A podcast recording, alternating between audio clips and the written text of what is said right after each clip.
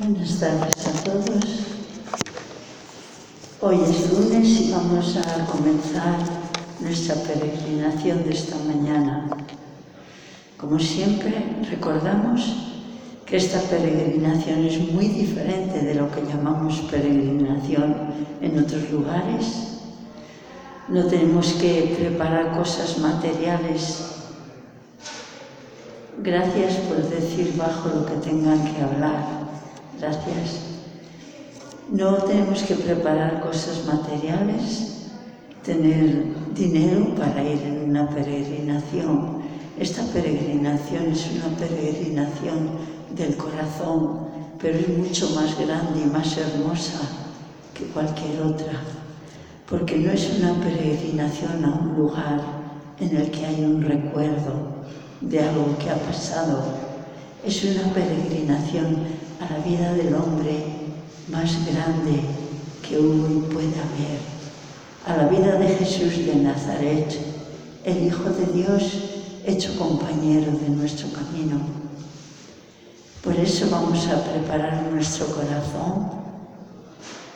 Necesitamos silencio, necesitamos profundizar un poco en nuestra realidad para poder seguir a Jesús verdaderamente vamos a hacer esta peregrinación a la vida misma de Jesús, siguiendo el Evangelio y guiados por María, la Madre, para que ella nos ayude a aceptar en nuestra vida, a hacer realidad en nuestra vida lo que cada misterio nos va enseñando, para que nosotros mismos lleguemos a ser el real nosotros mismos, que es el lugar en que podemos saborear realmente la auténtica felicidad humana.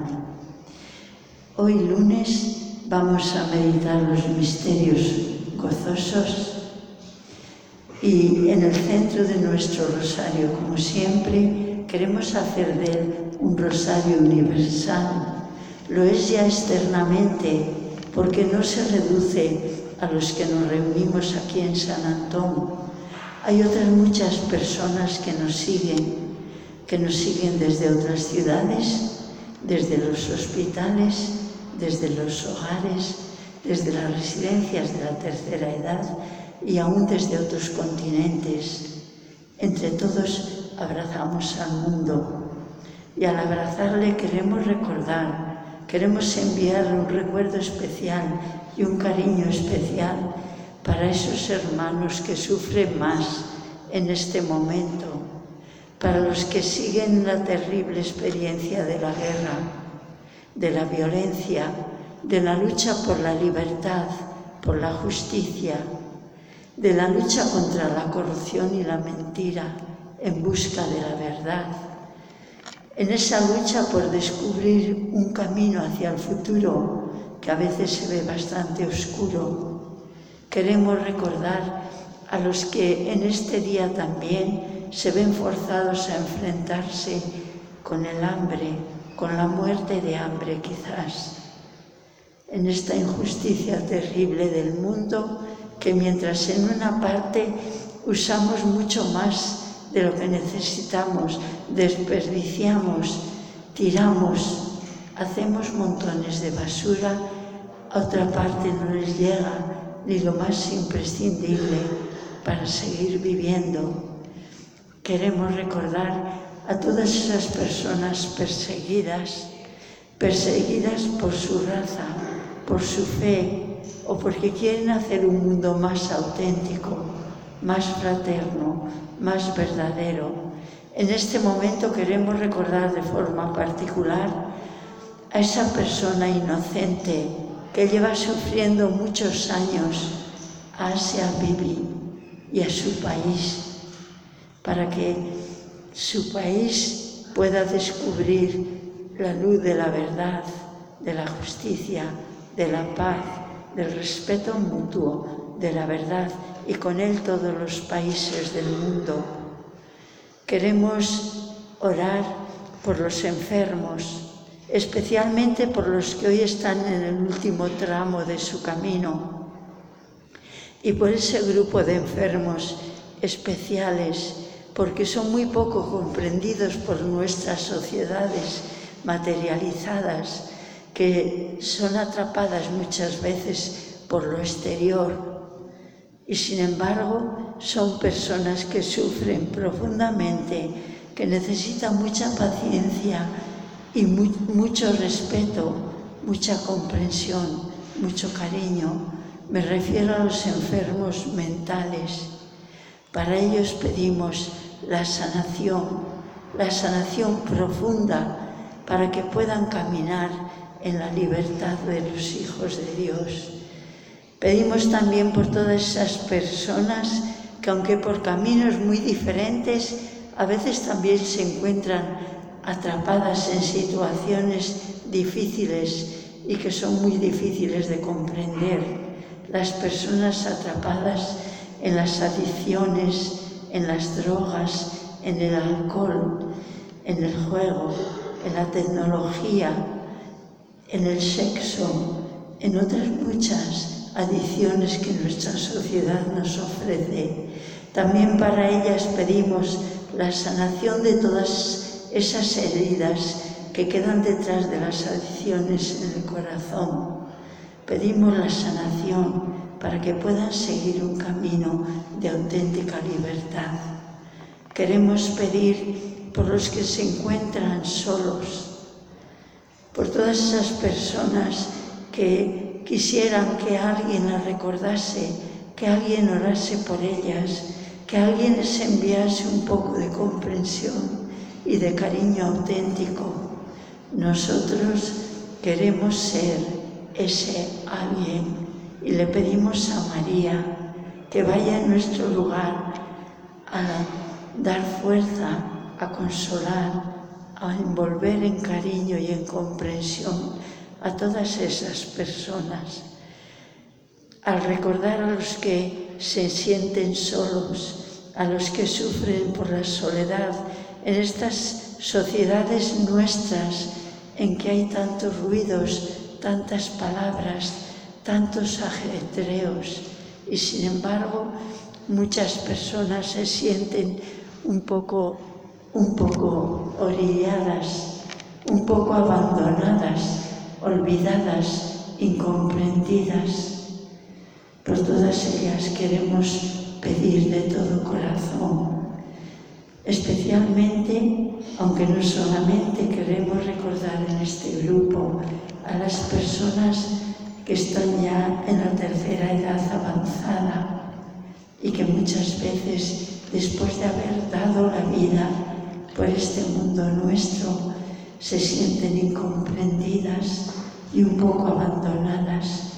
A ellas les queremos enviar de forma particular nuestra gratitud nuestro deseo de que comprendan que son muy importantes en nuestras sociedades, aunque a veces esta sociedad no lo sepa comprender. Queremos por fin recordar a todos los que lloran por la pérdida de seres queridos a través de la muerte. Entonces queremos que los reencuentren en Jesús nuestro hermano mayor, que pasó por la muerte pero está resucitado para siempre. Y también queremos recordar a los que lloran la muerte de seres queridos, aunque físicamente eh, sigan vivos, porque los ven atrapados en caminos de muerte, en caminos de violencia, de injusticia, en caminos de esas adicciones de las que hemos hablado anteriormente. También para ellos pedimos la sanación y la libertad.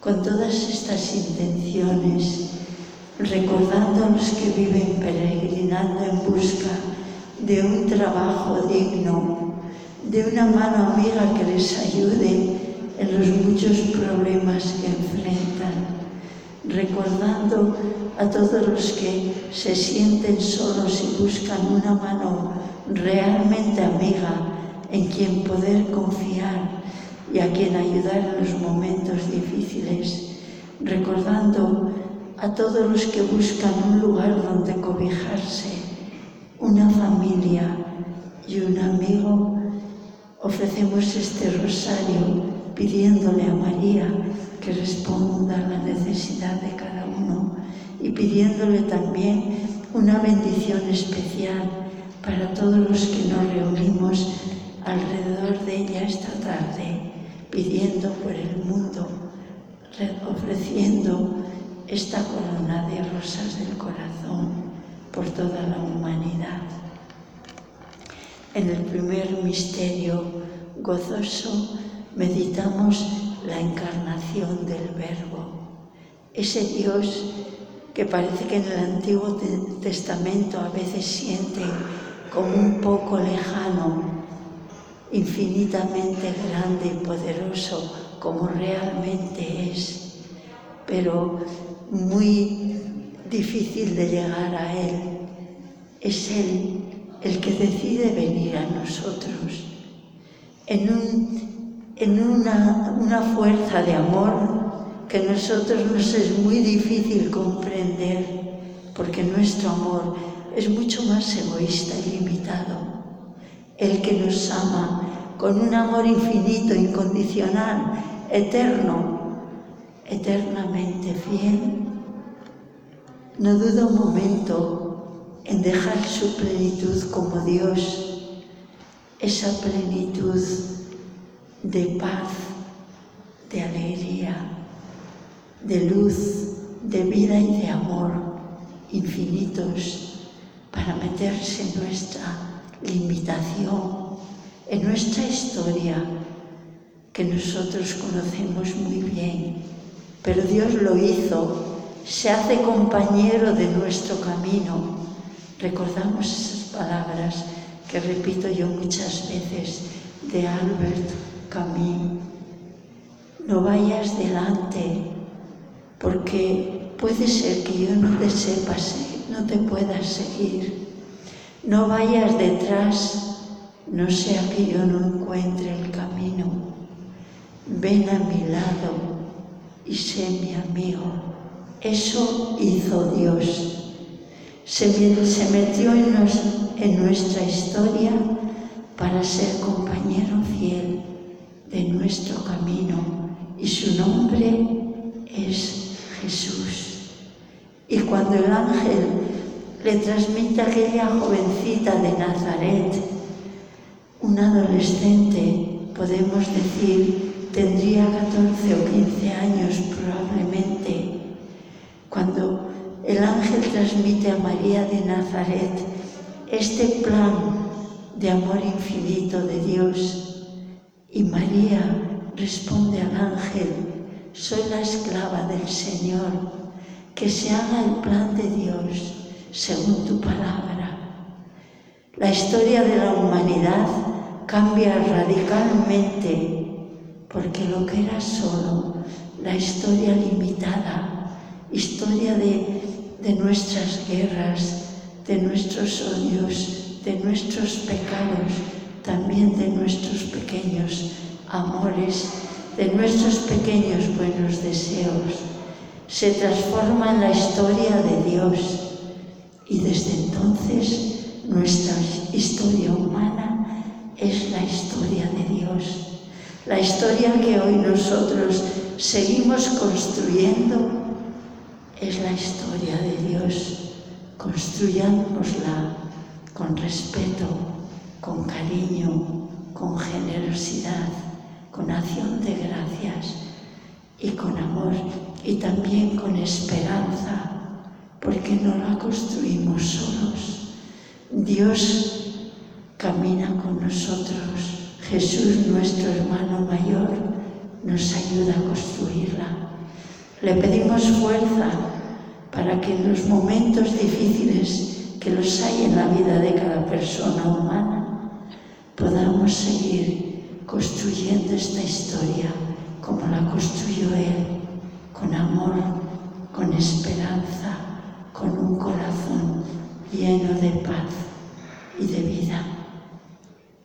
Padre nuestro que estás en el cielo, santificado sea tu nombre, venga a nosotros tu reino Hágase tu voluntad en la tierra como en el cielo.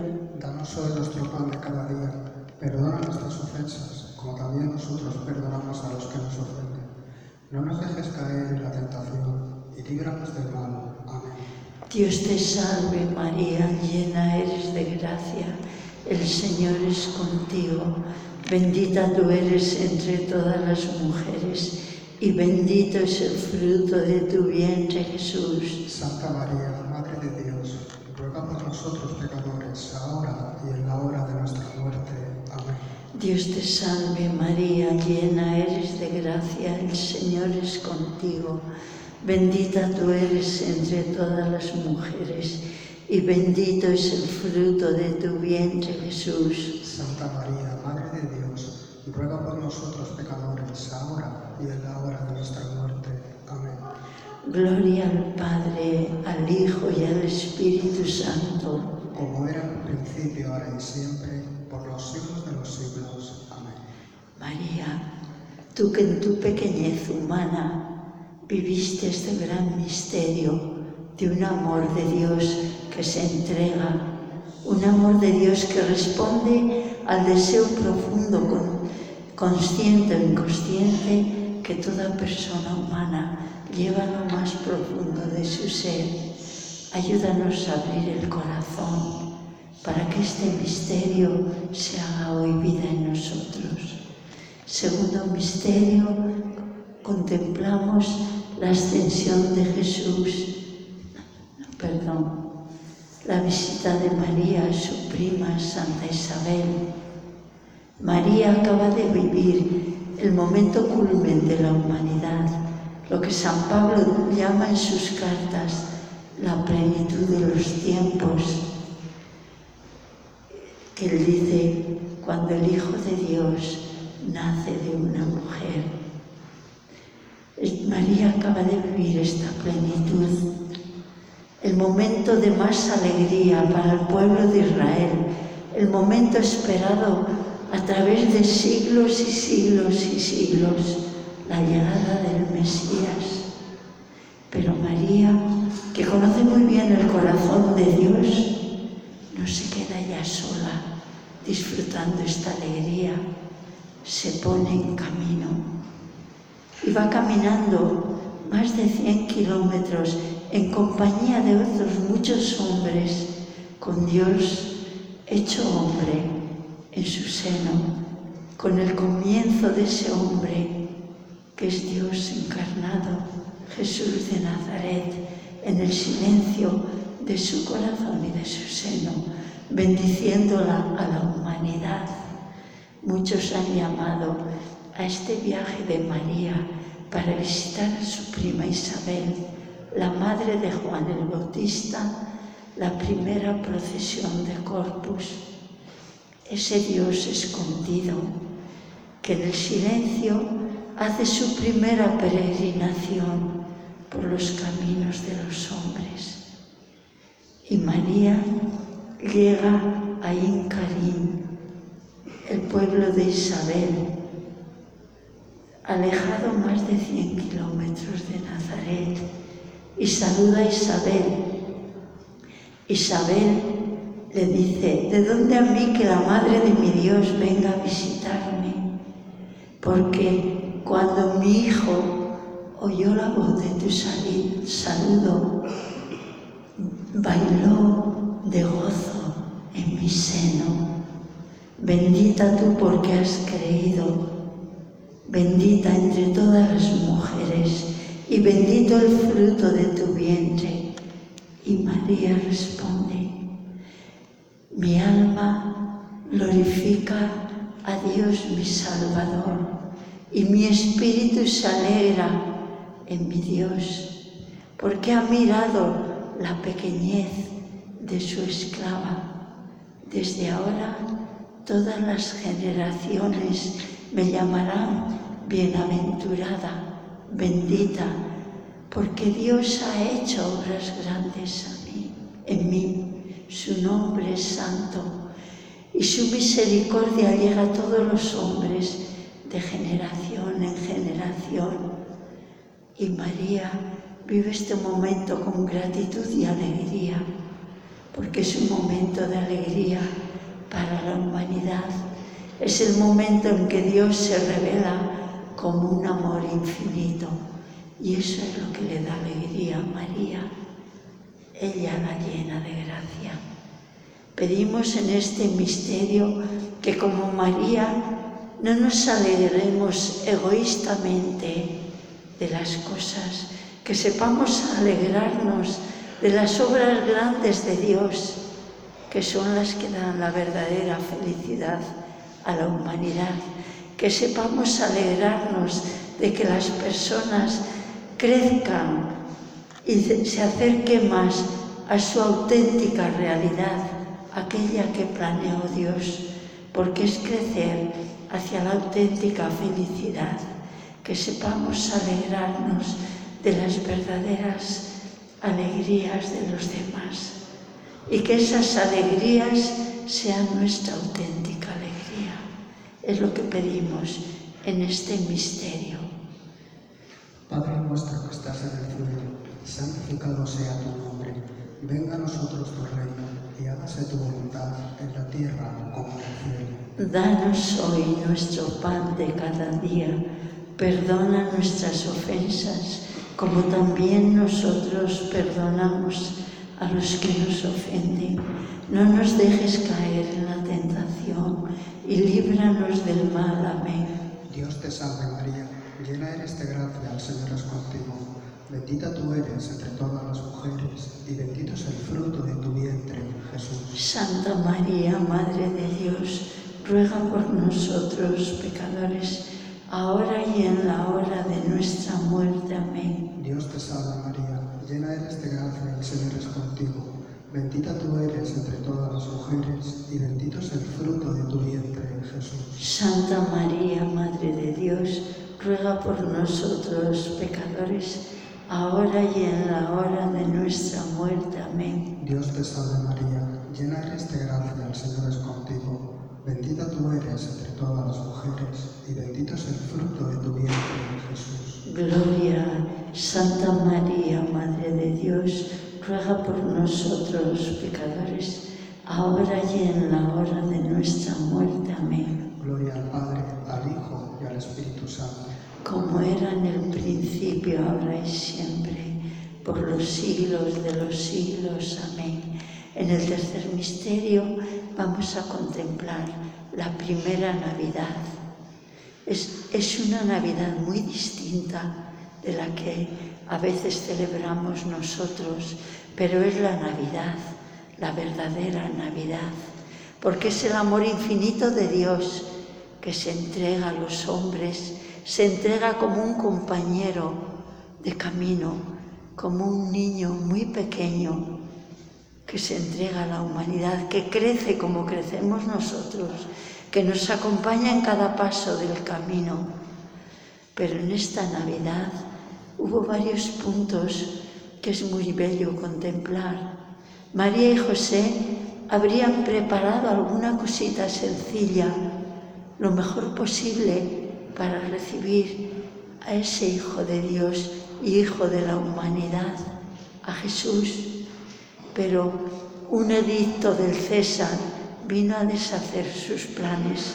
Tenían que ir a Belén a empadronarse al lugar de sus antepasados, porque José era descendiente del rey David. Y María en realidad no tenía obligación de ir hasta Belén, bastaba que fuese cabeza de familia, pero Jesús estaba a punto de nacer. Antes de dejar a María sola, pensarían que era mejor ir los dos. Tenían más ayuda, ellos conocían el misterio. Y llegaron a Belén y a María le llegó el, lugar, el tiempo de dar a luz. Y nos dice el evangelista, que no hubo lugar para ellos en la posada. En las posadas de aquel tiempo cabía todo el mundo, porque pasaban la noche en un lugar común, como en un patio, donde se juntaban las familias, pero no era lugar apropiado para nacer un niño.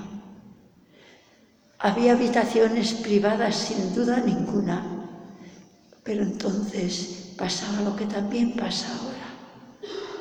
Esas habitaciones especiales eran para los ricos y había muchas familias que venían a empadronarse en Belén. No había habitación para María y José.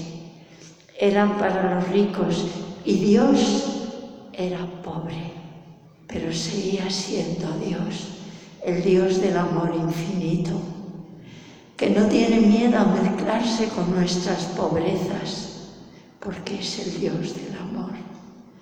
Y María y José buscaron el lugar de los pobres, porque no tenían otro lugar. Y Jesús, el Hijo de Dios encarnado, Dios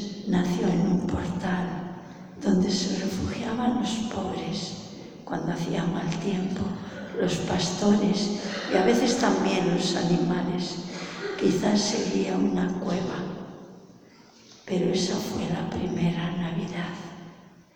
El Dios que se entrega sin condiciones, sin medir a la realidad humana con un amor infinito.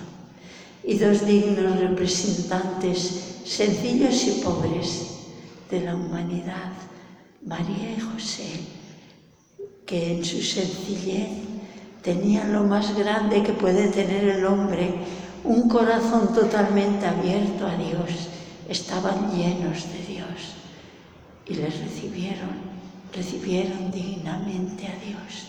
Esa es la primera Navidad. Por eso la Navidad es el momento de la paz y la paz se oye en los villancicos en las felicitaciones.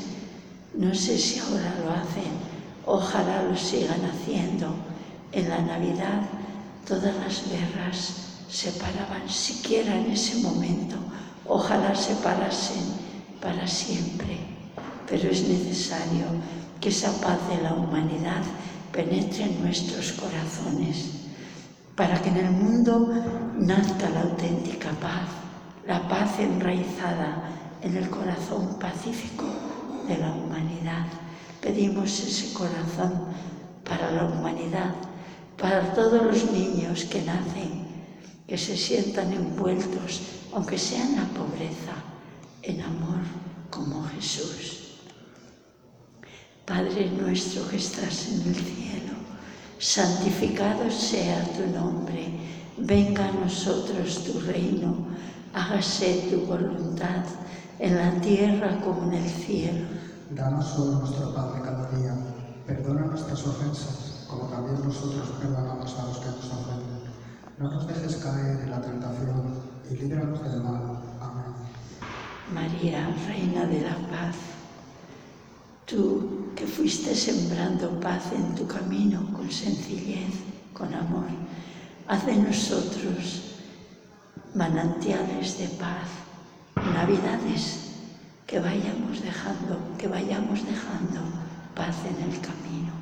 Dios te salve María, llena eres de gracia, el Señor es contigo, bendita tú eres entre todas las mujeres y bendito es el fruto de tu vientre, Jesús. Santa María, Madre de Dios, ruega por nosotros pecadores, ahora y en la hora de nuestra muerte. Dios te salve María, llena eres de gracia, el Señor es contigo, bendita tú eres entre todas las mujeres y bendito es el fruto de tu vientre Jesús. Santa María, Madre de Dios, ruega por nosotros pecadores ahora y en la hora de nuestra muerte. Amén. Dios te salve María, llena eres de gracia, el Señor es contigo. Bendita tú eres entre todas las mujeres, y bendito es el fruto de tu vientre, Jesús. Santa María, Madre de Dios, ruega por nosotros pecadores, ahora y en la hora de nuestra muerte. Amén. Gloria al Padre, al Hijo y al Espíritu Santo. Como era en el principio, ahora y siempre, por los siglos de los siglos. Amén. En el cuarto misterio meditamos la presentación de Jesús en el templo todos los primogénitos de Israel a los 40 días de su nacimiento tenían que ser presentados ante Yahvé. En realidad tenían que ser ofrecidos para que sirviesen a Yahvé en el templo. Pero como esta labor la hacían en su lugar los levitas, los de la tribu de Leví, eran presentados en el templo y regresaban con sus padres pero sus padres lo rescataban con un sacrificio. Era una ceremonia con mucho significado. Era reconocer que la vida, que ni siquiera los hombres sabemos explicar, es un misterio de Dios. No podemos jugar con ella, no podemos manipularla. Es un misterio de Dios, pertenece a Dios. Eso es lo que reconocía el pueblo de Israel al presentar a sus primogénitos como el, el primer momento del manantial de la vida en la familia, al presentarlo a Yahvé. Y María y José con Jesús en los brazos y dos pichones en las manos, la ofrenda de los pobres, nos llamaría mucho la atención en ese solemne templo de Jerusalén era un matrimonio joven de pueblo. Pero, como siempre, me gusta recordar con cariño, pidiendo una bendición especial para nuestros mayores. Hubo dos personas que pudieron traspasar la superficie y descubrir la presencia del Mesías del Dios Salvador, la presencia de la promesa de Yahvé realizada en medio de su pueblo. Fueron dos ancianos, Simeón y Ana, que habían pasado la vida desde la juventud orando continuamente a Dios para que mandase la salvación. Sus corazones en ese contacto con Dios estaban puros. Dios se los había purificado. Y por eso, donde los demás no veían nada más que un sencillo matrimonio de pueblo, con un niño pequeño de 40 días en los brazos y la ofrenda de los pobres en las manos, Simeón y Ana traspasaron la superficie y como nos dice Mateo, bienaventurados los limpios de corazón porque ellos verán a Dios. Simeón y Ana descubrieron en lo profundo de aquel niño la presencia de Dios, al Dios Salvador, al Dios en medio de su pueblo. Y su vida se llenó de alegría para siempre. Simeón lo dejo en el, en el cántico que nos dejó en el Nuevo Testamento. Y Ana nos dice el evangelista que iba contándoles a todos las grandezas de ese niño. Pedimos por todos nuestros ancianos para que sigan descubriendo a Dios y apuntando para nosotros el lugar donde Él está, porque muchas veces a nuestras sociedades se nos ha olvidado. Padre nuestro que estás en el cielo, santificado sea tu nombre. Venga a nosotros tu reino y hágase tu voluntad en la tierra como en el cielo. Danos hoy nuestro pan de cada día. Perdona nuestras ofensas como también nosotros perdonamos a los que nos ofenden. No nos dejes caer en la tentación y líbranos del mal. Amén. Dios te salve María, llena eres de gracia, el Señor es contigo.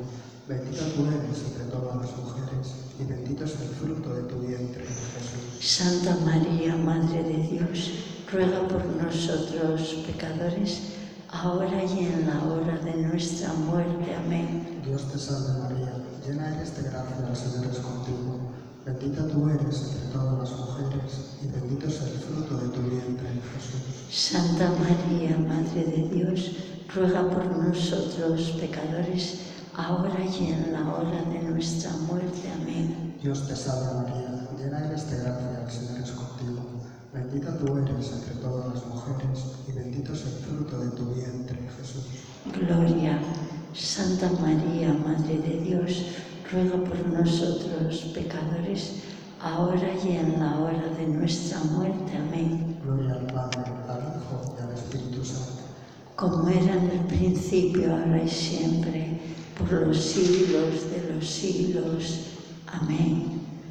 María, ayúdanos a purificar nuestro corazón, el de todos nuestros hermanos, el de nuestro mundo, para que podamos descubrir a Dios, traspasar lo superficial y descubrirle donde Él está y que nuestro corazón se llene de alegría para siempre.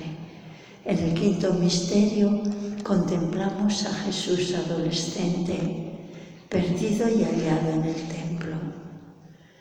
Jesús tenía 12 años, como en aquella época por el estilo de vida que vivían, maduraban mucho más rápidamente, Jesús sería un perfecto adolescente y tenía ya la obligación de participar en la fiesta de la Pascua, en la fiesta de acción de gracias por la salvación de Yahvé en Jerusalén y acompañó a sus padres a esta fiesta.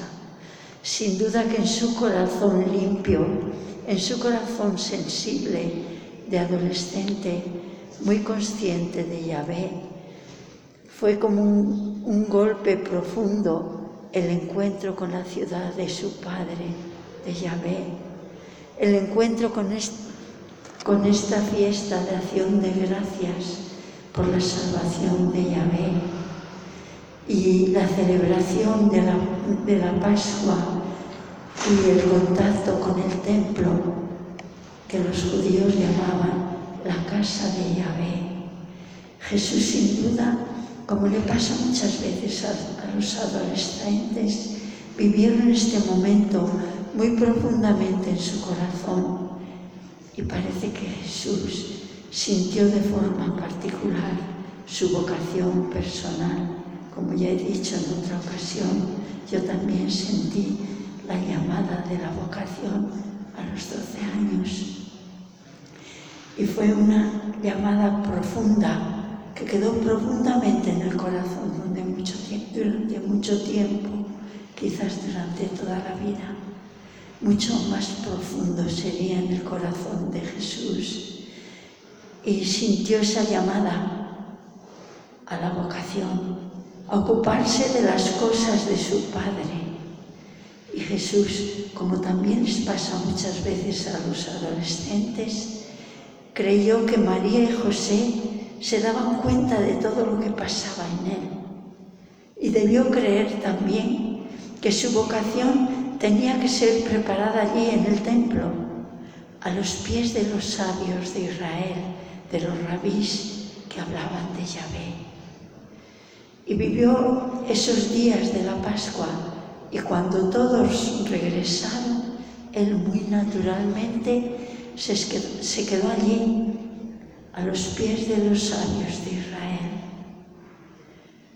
No les dijo nada María y José, debía creer que ellos se daban cuenta de todo. Pero María y José vivían en otro nivel y no se dieron cuenta de lo que le pasaba a Jesús. Y regresaron y después de un día de camino, cuando se juntaba el grupo de los varones y el de las mujeres, se dieron cuenta que Jesús no estaba ni con José ni con María y que no estaba tampoco con ninguno de los conocidos y con una gran angustia comenzaron el camino del regreso buscando a Jesús. ¿Le habría pasado algo? ¿Habría llegado el momento de que una espada traspasase su corazón como le había profetizado Simeón en el templo, y a los tres días, después de preguntar aquí y allí, regresaron al templo y sorprendidos sin duda, encontraron a Jesús tranquilamente sentado a los pies de los rabís, haciéndole preguntas y respondiendo a sus preguntas. Y María le dijo lo que le diría cualquier madre, Hijo, ¿por qué hiciste esto con nosotros? Te buscábamos angustiados. Y Jesús le responde, ¿por qué me buscabais? ¿No sabíais que yo tengo que ocuparme de las cosas de mi Padre? Pero nos dice, nos aclara el evangelista, que María y José no entendieron estas palabras, pero María las meditaba, las acariciaba en su corazón, esperando que se las iluminaran. Creo que es lo que nosotros tenemos que hacer cuando no entendemos lo que pasa en nuestra vida, en nuestro camino, envolverlo en oración, acariciarlo en nuestro corazón. Ofrecemos este misterio por todos los adolescentes y por sus padres, para que los jóvenes descubran su vocación personal y se preparen para seguirla y para que los padres, aunque muchas veces no les entiendan, apoyen auténticamente su camino por las familias. Padre nuestro que estás en el cielo, santificado sea tu nombre venga a nosotros tu reino, hágase tu voluntad en la tierra como en el cielo. Danos hoy nuestro pan de cada día, perdona nuestras ofensas, como también nosotros perdonamos a los que nos ofenden. No nos dejes caer en la tentación y líbranos del mal. Amén. Dios te salve María, llena eres de gracia, el Señor es contigo. Bendita tú eres entre todas las mujeres y bendito es el fruto de tu vientre, Jesús. Santa María, Madre de Dios, ruega por nosotros pecadores, ahora y en la hora de nuestra muerte. Amén. Dios te salve María, llena eres de gracia, el Señor es contigo, bendita tú eres entre todas las mujeres, y bendito es el fruto de tu vientre, Jesús. Santa María, Madre de Dios, ruega por nosotros pecadores, ahora y en la hora Dios te salve María, llena eres de gracia, el Señor es contigo, bendita tú eres entre todas las mujeres y bendito es el fruto de tu vientre Jesús. Santa María, Madre de Dios, ruega por nosotros pecadores, ahora y en la hora de nuestra muerte. Amén. Gloria al Padre, al Hijo y al Espíritu Santo. Como era en principio, ahora y siempre, por los siglos de los siglos. Amén. Vamos a concluir con una pequeña oración que es como un resumen de la letanía. María, Madre de Dios, Madre de Jesús, Madre de la humanidad, sé siempre la estrella de nuestro camino. Dejamos en tu regazo a todos los que en este momento sufren más, a los que se ven obligados a vivir en medio de la violencia y del miedo a los que andan en busca de un trabajo sin encontrarlo, a los que se ven forzados a vivir en la pobreza total, aquellos que buscan un refugio ahora que comienza ya el frío, a todos los que están tristes, los que se encuentran solos. Tú que eres la madre de todos, recoge a cada uno en tu regazo, sé su consuelo Ayúdales a seguir caminando también en el momento de la dificultad ya que sientan en su vida, sobre todo en los momentos difíciles, la mano amiga y hermana de Jesús, su hermano mayor. Amén.